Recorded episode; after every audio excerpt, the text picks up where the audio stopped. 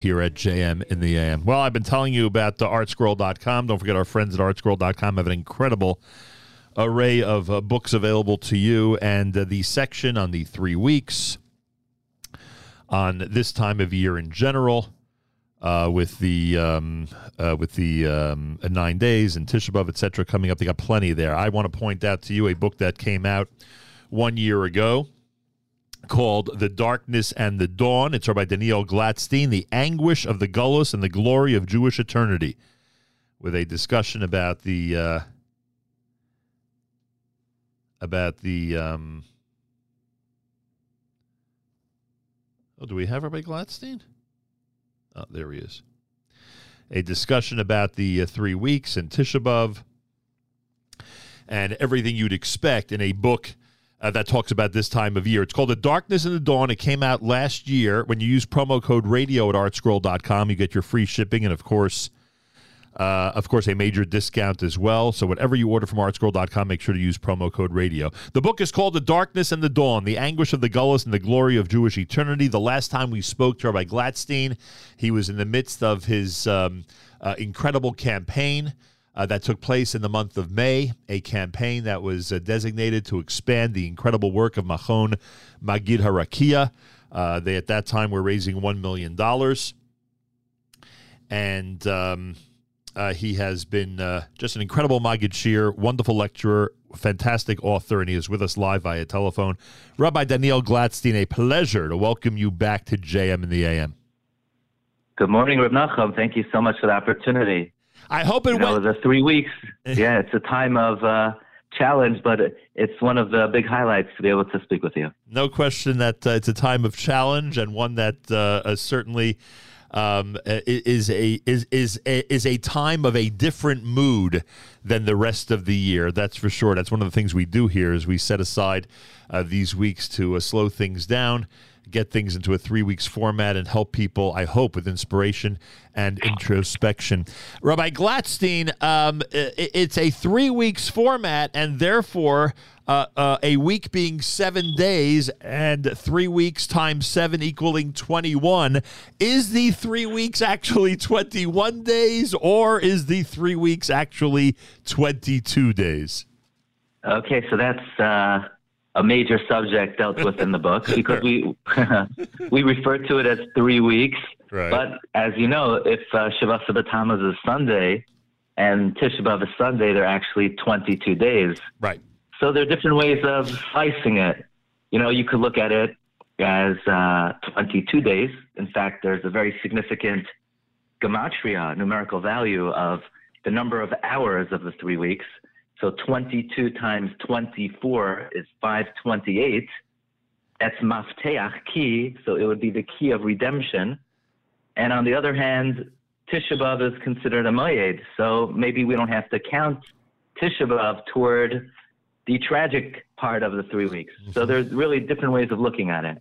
You know, it's funny, the, and the theme of Tisha B'av being, you know, on a different level, a potential moed, as you described, etc., a potential holiday we should mention for everybody, uh, is is really something. I and ironically, ironically, I always tell people I have much more difficulty with Shavas B'Tammuz physically as a fast day than Tisha B'av, and people will be like, "What do you mean?" Oh yeah, Tisha B'av is longer. Mm-hmm. Tisha B'av is more difficult. Tisha B'av has other inuyim. Tisha B'av has other restrictions, etc.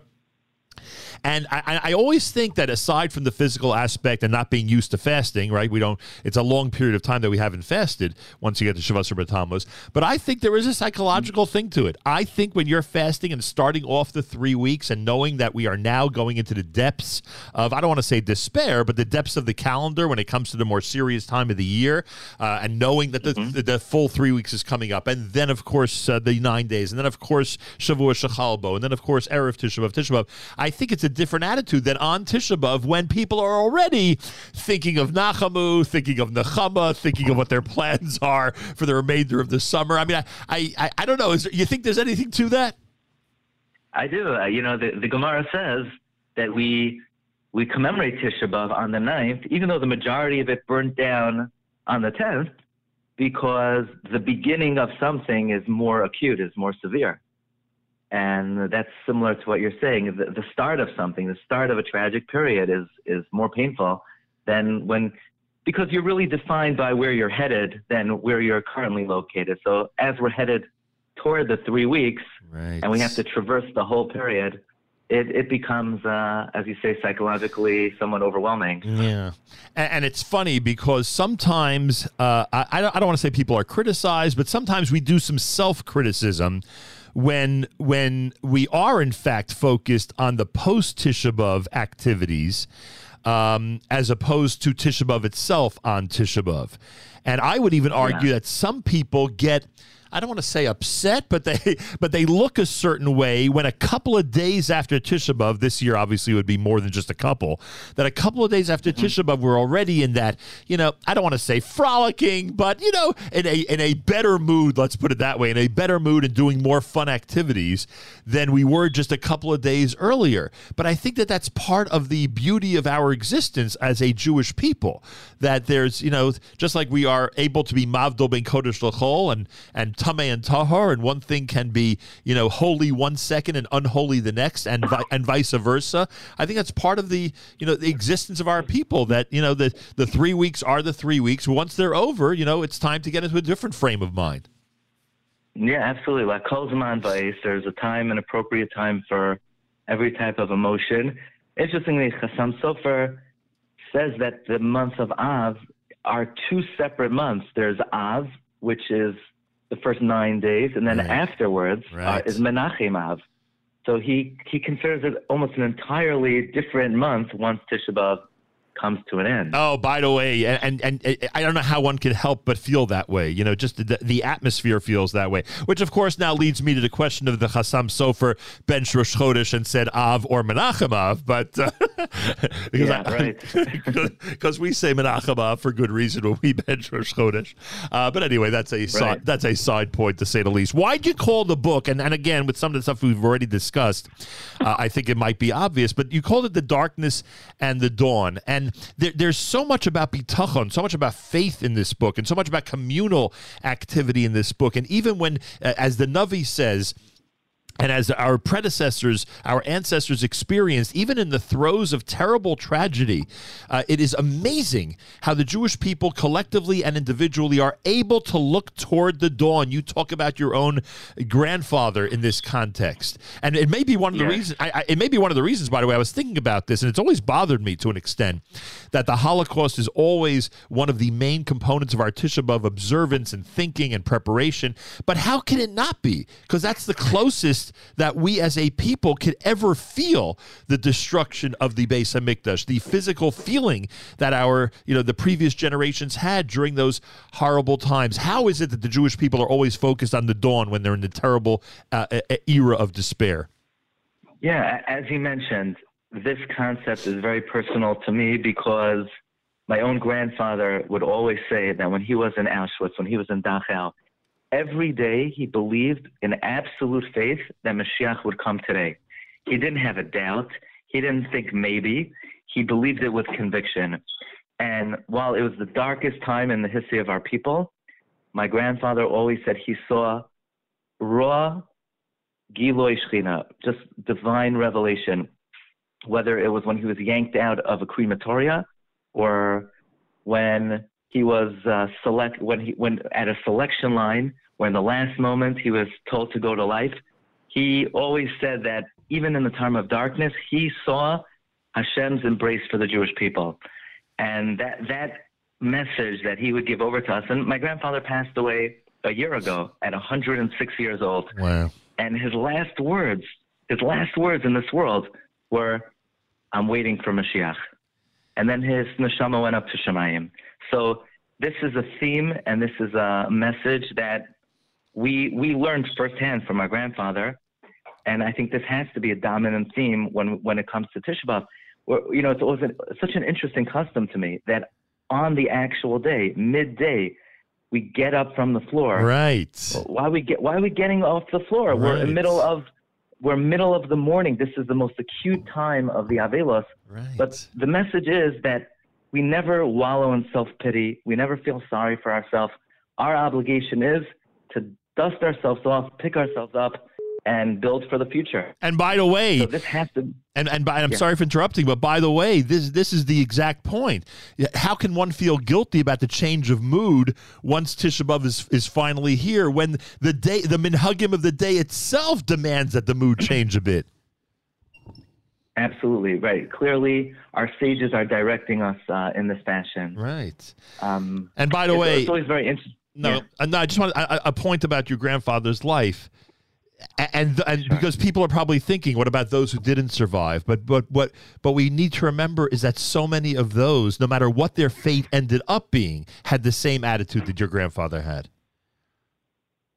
Yeah, you know, Rabbi Hanan would say that uh, the success of the Jewish people um, in the aftermath is built on these sacrifice of those Jews who gave up their life for our people. Yeah.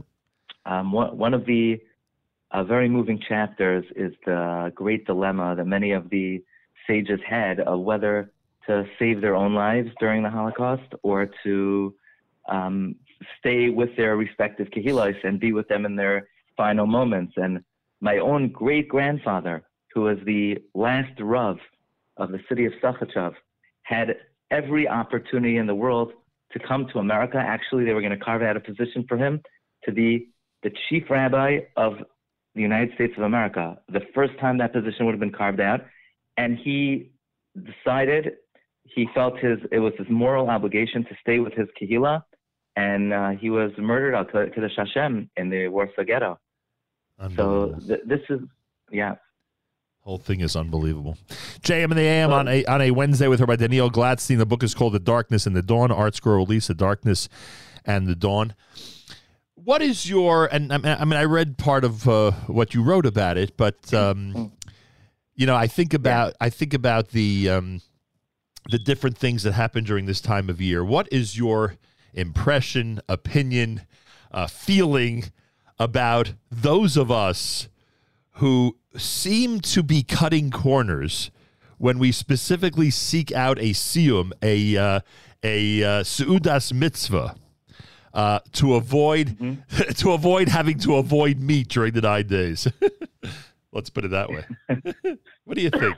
Well, th- this this has become a very beloved custom in the Jewish people. to say the least. Know, the, the great uh, minhag of making a siyum. Look, um, eh, you know, uh, on the one hand, you sort of get the feeling it's a loophole, and you know, to what how thorough did the person really learn the Masechta, and are they just looking for an opportunity to to have some extra basar? But on the other hand, one of the chapters in the book uh, deals with the idea that uh, the concept of churban means a realm where there's no Torah, and through the medium of siyum, you sort of create this realm where churban was not able to penetrate. So it's not that the siyum overrides the chorban or overrides the prohibition of having meat, but it sort of creates this arena where the chorban was not able to penetrate, or the, the language we use is b'makom Torah ein chorban. In a realm of Torah, there is no destruction. So that, that's a very beautiful idea that in a place of a siyum, the chorban was not able to be effective. Um, so it, that, that's an idea that's well substantiated. Well, it, it made me feel a lot better, frankly because no, but I'm being serious about that. Like you know, if one's participating yeah. in a siyum, they have to understand that there is a there is an extra level to it. There is you know something unique about it, and it's not just you know cheating to make sure one can have meat, but you're participating. And and and if it's you know and if and if this is what people do because they're you know the byproduct is that they're able to you know have a better meal, so to speak, uh, then this is what they mm-hmm. do. But the reality is, as you just said, if you're participating in a Seudas mitzvah, one that has to do with Torah then the Churban is further yeah. away. And I, I thought that's just absolutely. I, I actually I heard a, an amazing firsthand account that in a hotel in the Catskills, where Moshe Feinstein was there, and he insisted that there be a siyum each day, and he would make the siyum, and he saw in the corner Rav Schneur Kotler was there, and he saw that he was a little bit hesitant to constantly be partaking in the siyum, and Rav Moshe ordered him, you know, you you have to eat, because if you don't participate, then the other Yidden who are eating at the siyum, they're not going to be enjoying their meal. They're going to feel a little guilty. So Moshe not only made the siyum, but he insisted that the other great rabbanim there also participate. Amazing, so absolutely amazing. Which, by yeah. the way, gives even more um, uh, uh, it, it, makes one feel even better if they're in a summer camp atmosphere and there's a seum. Because again, you know, while we may look at it as you know a way to eat meat, the reality is you're talking about hundreds of kids together celebrating a a siyum of a masechta, a seum of you know a portion mm-hmm. of the Torah, and and that you know that that you know, imagine if you're making a seum with a few people, it's one thing, but Rovam Hadras Melech, if you're uh, having the opportunity to do it with hundreds of people in a hotel or in a uh, or in a camp, it makes it even you know it makes it even more majestic, makes it nicer. So, absolutely. I, I was, if I may, I know yeah. your your uh, audience, uh, a high high level, sophisticated uh, audience. Right. Kabbalistically, the students of the Baal Shem Tov would say, you know, the force of impurity. His name is Samach Mem Aleph Lamed. That's his name. And what it stands for is Siyam Mesechta Ein Lasais. So the forces of impurity, if there's one thing they're out to stop, it's the making of a Siyam. And when Yaakov Avinu came to the Har Habayis, he saw a Sulam.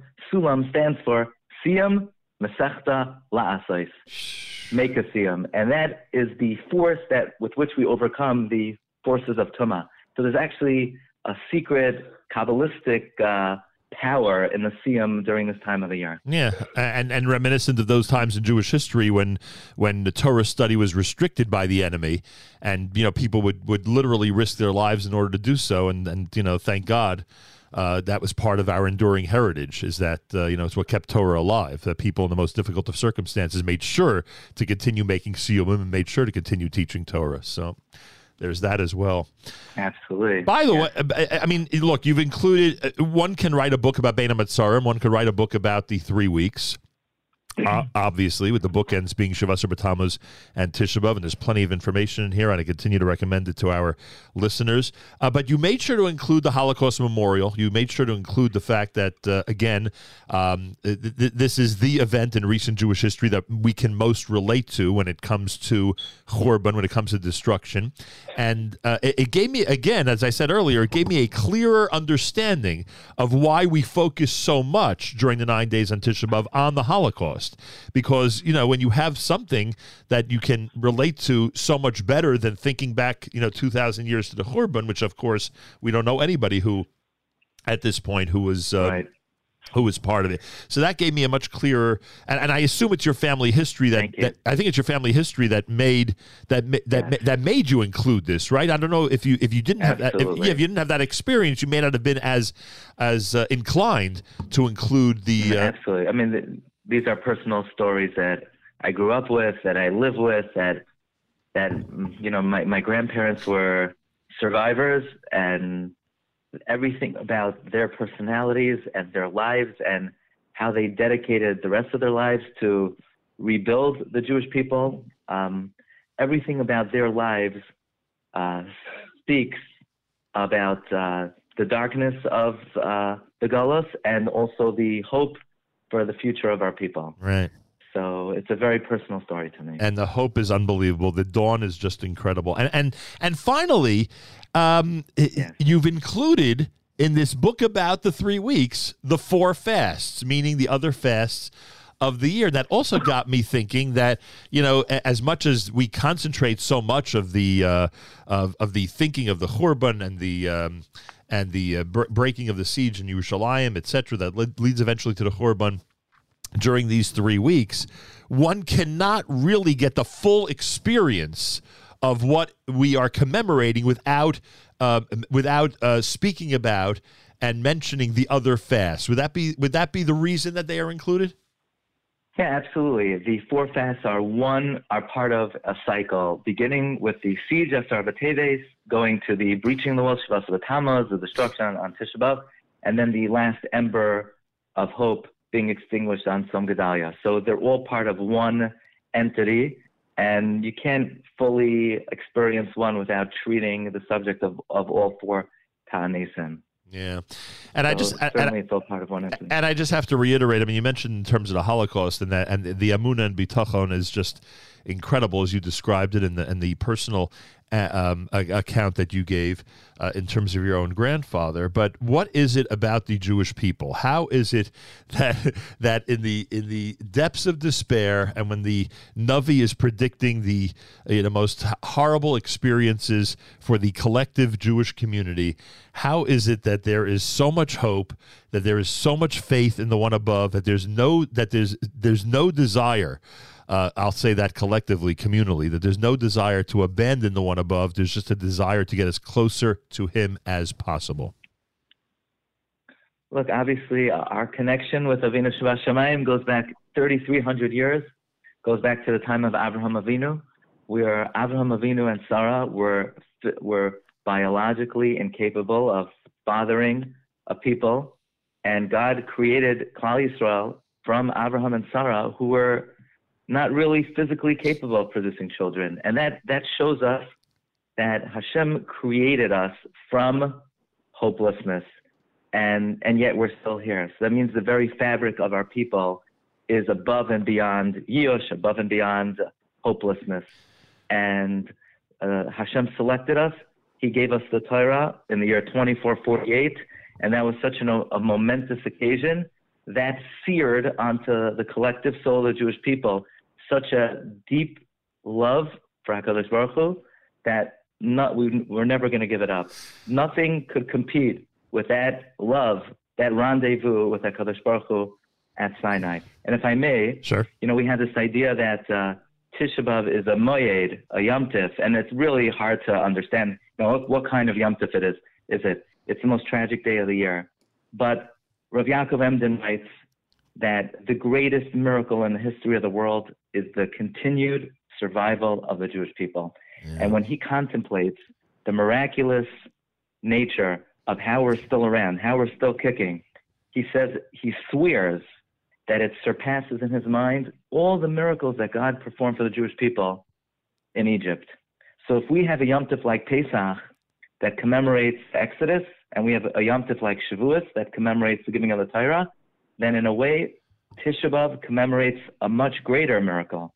That's the miracle of continued Jewish survival. You know, and in that way, yeah. No, I, I, I not to compare, because yeah. uh, obviously there is no comparison.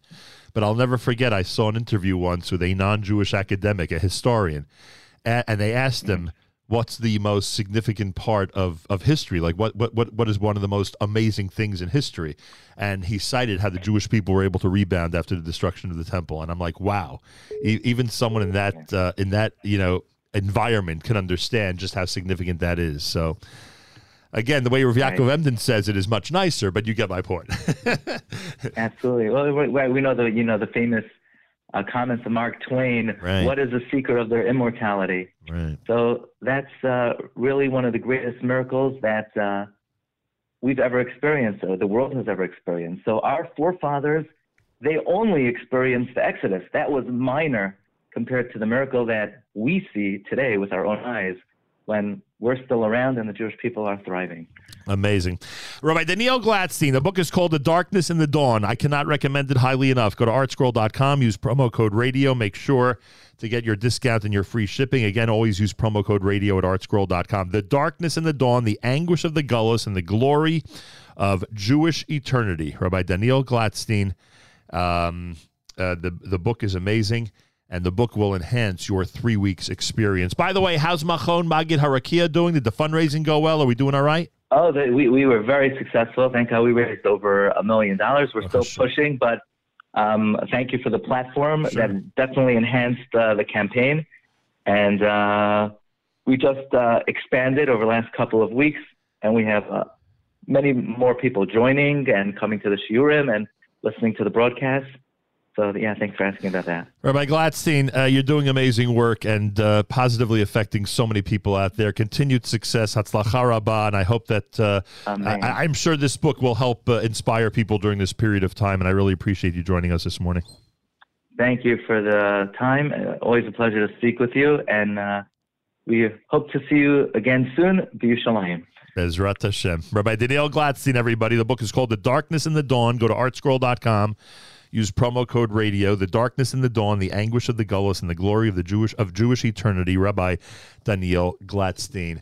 Uh, and if you want to check out the conversation we had about Machon Magid Harakia, uh, that goes back to a, um, a, a that goes back to um, uh, the month of May. You could find it uh, in the archives at uh, NachumSegal.com. More coming up. Thanks for joining us on a Wednesday morning broadcast at JM in the AM.